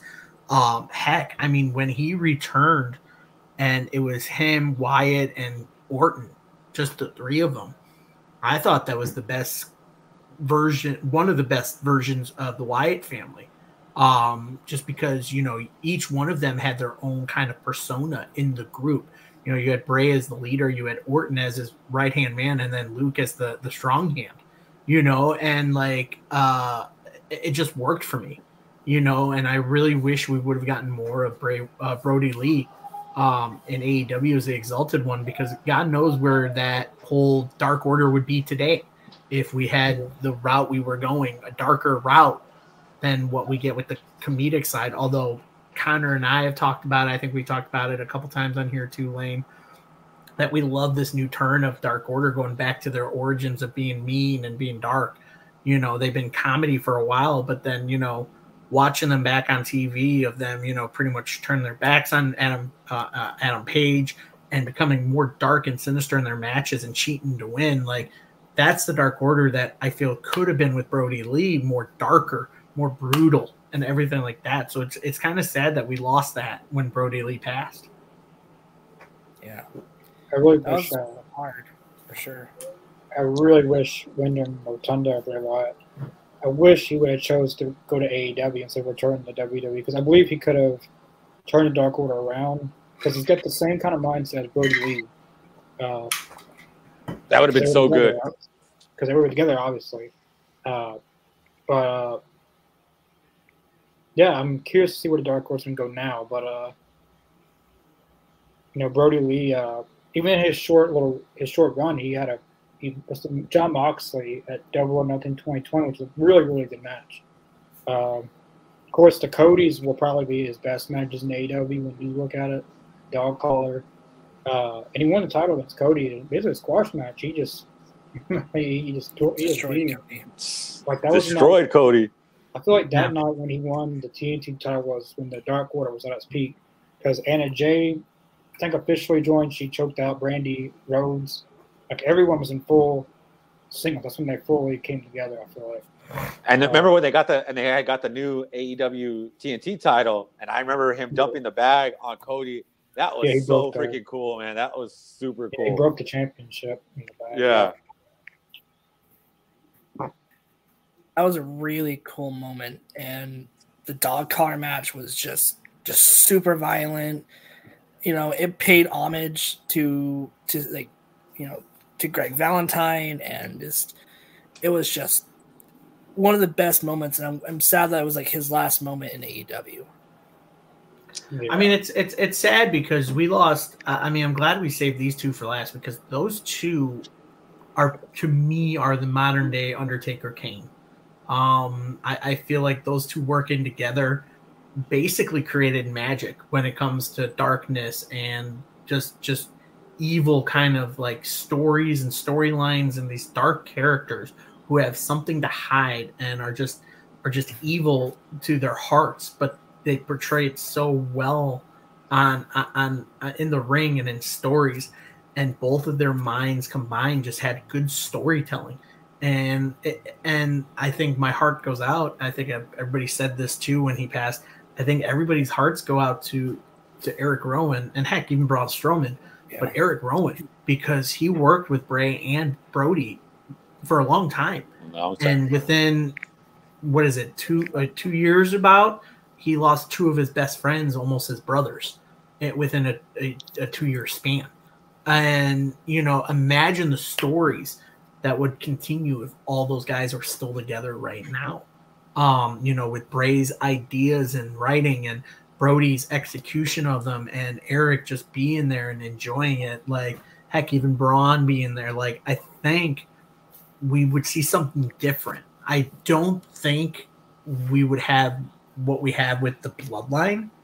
Um, I think we'd have something better, darker, and Yeah. you could kind of go back to what we're talking about. This this topic is spooky wrestlers. we have a whole creepy club again outside of a reinvented Wyatt family. But could you imagine an integration of the Wyatt family with Dark Order? Like that together, that to me is New Age Dark a Ministry of Darkness. I talked about it earlier how much I love that faction in the early Attitude era of WWF. I would love that as a faction had we not lost Brodie and Bray, because I Yeah. feel like that would be an amazing faction. You And I think- have you could have the Wyatt the Wyatt Dark Order. And I, and I think that um, I, I, man, I really believe that if Brodie, you know, rest in peace, but man, had he not passed away, I seriously think that Bray would have came with him if he was still alive. I think I think that was the one thing that deterred him away was Brodie not being there, right? Because I believe that Brodie, I, I think uh, I think it was Brodie's wife that said that you know she was con- he was constantly texting him, telling him how much he loved AEW and how it was awesome over there. And he goes, I, you know, I think he was like telling him, "I want you here, brother." Like, you know, uh, you know, because he he was getting so much creative freedom that they didn't get in WWE, and he was just telling him how much fun that it is to do it over there in AEW. And I, man, I swear, I, I really believe that if Brodie had not passed away, you know, Bray Wyatt would have been there as well, and they would have, man, they would have done some crazy things with the AEW. The stories would have been amazing. If, Yeah. if, if Brodie hadn't passed and Bray did jump ship after being released from WWE, if he jumped ship to AEW, I guarantee you today we would have really good stories. You could imagine him, Brodie, and Dark Order versus the Elite, uh, you know, versus uh, Jericho Appreciation Society versus, you know, all those factions, like all these intertwined stories. And it, it, it is amazing. And it's amazing that Bray had so many ideas outside of pro wrestling. You know, there was the idea of him making horror movies, you know, and uh, you know, I feel like if he hadn't gotten sick and passed, I still feel like that would have been an avenue for him. Oh yeah, I mean, it's absolutely. it's always those what ifs. Like, what Yeah. if this never happened? What would we have today in pro wrestling? So I'm, I'm actually glad we ended on these two because those two, especially Bray, uh, when it comes to spooky characters from the past and kind of introducing them to a new generation, Bray understood that. And I think his passion for horror and his ideas for spookiness and characters definitely changed the face of what we talk about when it comes to spooky wrestlers. Very true. You know, like I feel like this was the best way to end the show. Um, thank you guys uh, so much for um, coming out tonight. Um, I hope you guys enjoyed this episode. Um, this one was a lot of fun to do and to get you guys in the spirit for Halloween. Um, I want to say thank you again to my wonderful friends for coming on Adam, Connor, and Mark. Um, it's always a pleasure to talk wrestling with you guys. Um, so before we kind of close up, let me go to the comment section one last time before we sign off. Um, I saw a very nice comment for Mark. Uh, Mike ha- is loving you being part of the show. He says, um, "Nice to see you on, Mark. You've been a great addition." Thank you, Mike. I appreciate that. That's very cool of you to say. Thank you. Um, Jason's favorite Bray Wyatt uh, match was with Cena at WrestleMania 36. Um, Davis loved Orton and Wyatt. You know, there was a there was a lot of cool story elements with that one as well. Um, Jason, um, his um?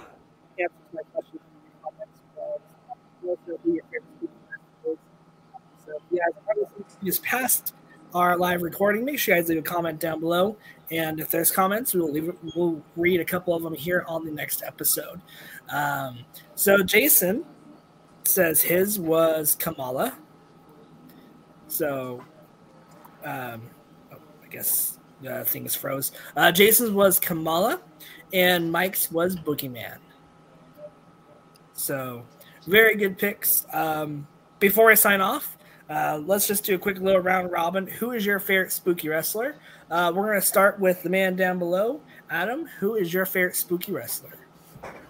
Man himself, the legend, the Undertaker. So I watched him debut and I watched him retire. So yes, I that's by far my favorite. I'm I'm like Dave Dave Gre- uh, Dave LaGreca from Busted Open. I'm a mark for Undertaker. You're a Mark Undertaker.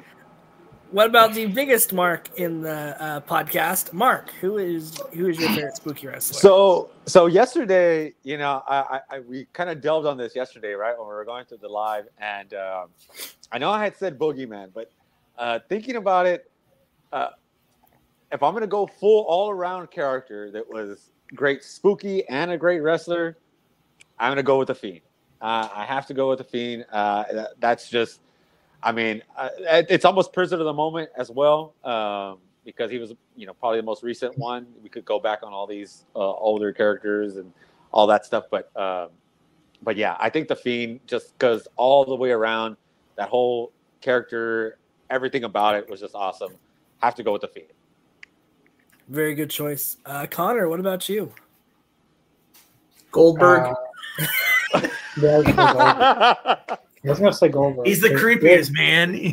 Yeah, he, yeah, he was so creepy that he had so many bad matches, and it's so creepy watching his bad matches. You know, I know. Uh, I would, I'm gonna have to say, uh, going spooky uh, in real life events to Boogeyman. He's probably the will never be another Boogeyman, and he introduced the little Boogeyman. Uh, I wanted to meet him. I, want, I, I want to meet. little, Boogeyman. I want to meet Little Boogeyman. I've met the Boogeyman, but seeing them together and how he would get on his back and stuff, that was really, really creepy. Uh, I'm going with the Boogeyman. Very good choice. And then um, for myself, you know what? I'm gonna say someone different. I'm gonna go with Kane. nice. Um, I, I think Kane for me was just he was a monster. He had the hate. Um, him attacking Undertaker, ripping the door off Hell in a Cell, very special moments. So I'm gonna go with Kane. Good call. All right, uh, and then Davis, um, his weird, but Jake Roberts. You know, I didn't think about Jake Roberts, but I agree. Him and Damien. It's not weird either. Yeah. yeah, I yeah, it's weird. no. It's a good pick. It's a good pick. Yeah. He had Oh, some That's a Right. that's a definitely that's an honorable mention right there. Very, Yeah. yeah, very, yeah. Honorable mention. it's There we go.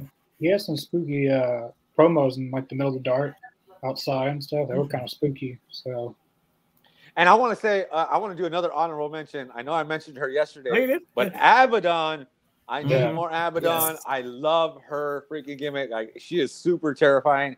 She needs more. We need to. Uh, we need to somehow get uh, Tony to get her more on TV because this is ridiculous. I I, we, I need my Abaddon Yeah. fix. Like she's. And I, uh, she, I'm with you on that, Mark. There was a lot of good female creepy characters. Uh, I, I- obviously, Daffney was kind of like a male version of Raven. I, Yeah. I enjoyed Daffney's character. She was Yes. a crazy kind of kind. Um, I mean, you also got some of the other ones now. You, I mean, Jessicka Havok.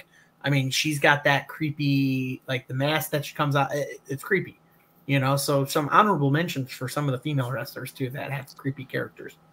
do another one, Connor. Do do another uh, female honorable mention. Marina Shafir. oh, heck no. This is so That- rude. that She's actually grown on me. I'm sorry, Connor. I know you don't like her. She's grown on me, by the way. So Every time she put she throws the socks out in the crowd. If I was there, I'd throw them back. you would do the whole co- when they threw when Cody would throw his belt out there to the ring, uh, out there to the audience and throw it back. That's you with their socks. I could see it. I feel like she needs a whole. Go watch uh, the All Elite shakeup we did. Uh, the book, we, we the gimmick shakeup we did with the Yeah. uh, with the AEW. Do that to Marina Shafir, and I will like her. Do it. That's all you got to do is do that. Then people will like her, and she probably will become a champion. If you, if, if anyone hasn't seen that, go back and watch that. Uh, if they do that, I think she'll be all right. But right now, I don't know what the hell's going on. All right. That's gonna do it tonight for uh, Talking Elite. Um, from all of us here at the All Elite Zone, uh, thank you guys so much uh, for watching. Uh, we have a big interview coming up uh, with AEW star Brandon Cutler.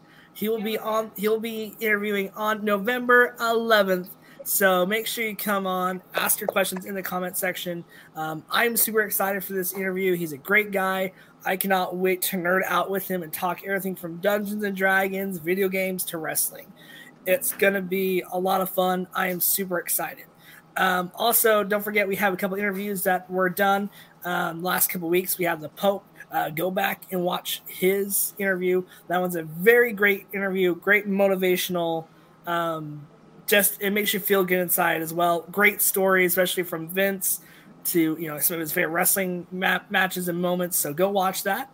Um, also, don't forget we will be uh, we'll be doing watch alongs weekly. Um, so make sure you guys stay tuned for our socials on when we go live. It's just fun, shoot the shit type stuff. It's a great time. Um, so make sure you guys uh, check that out. Um, Connor, is there anything you want to add before we sign off? There is one more interview, uh, which will probably close the year for the interviews, probably for our two anniversary. Uh, I wish I could say who it was, but I don't want to say it. It did not happen because this, this person would be the biggest person would have ever had on. And only one person knows who it is. Uh, Adam knows who it is. Uh, but I'm gonna be, I'm gonna be quiet. Now this person. Uh, I'm gonna be DMing you, Adam. Try to get it out of you. You can give me a quiz on it. I'm just gonna give you the runaround, Mark. I'm just gonna give you the runaround, buddy. All I'm gonna say is this person is uh, uh, it's hard not giving it away, but I will say one of the biggest wrestlers of all time, and he's ball headed. That's all I'm gonna say. Maybe it could be Goldberg. I keep on talking about him a lot, so maybe Goldberg. I don't know. uh, let's uh, let's stop teasing the crowd. Um, that will be coming up here shortly. Um, Connor will be making an announcement on one of our shows. Make sure you stay tuned uh, for that because it's going to be exciting. Yeah. Uh, don't forget, we are also having an anniversary show coming up here very shortly as well.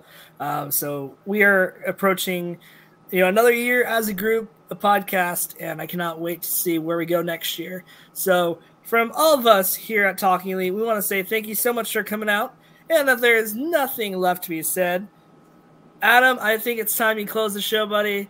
Say your famous words, and let's send them home, buddy. In the creepiest way, and good night.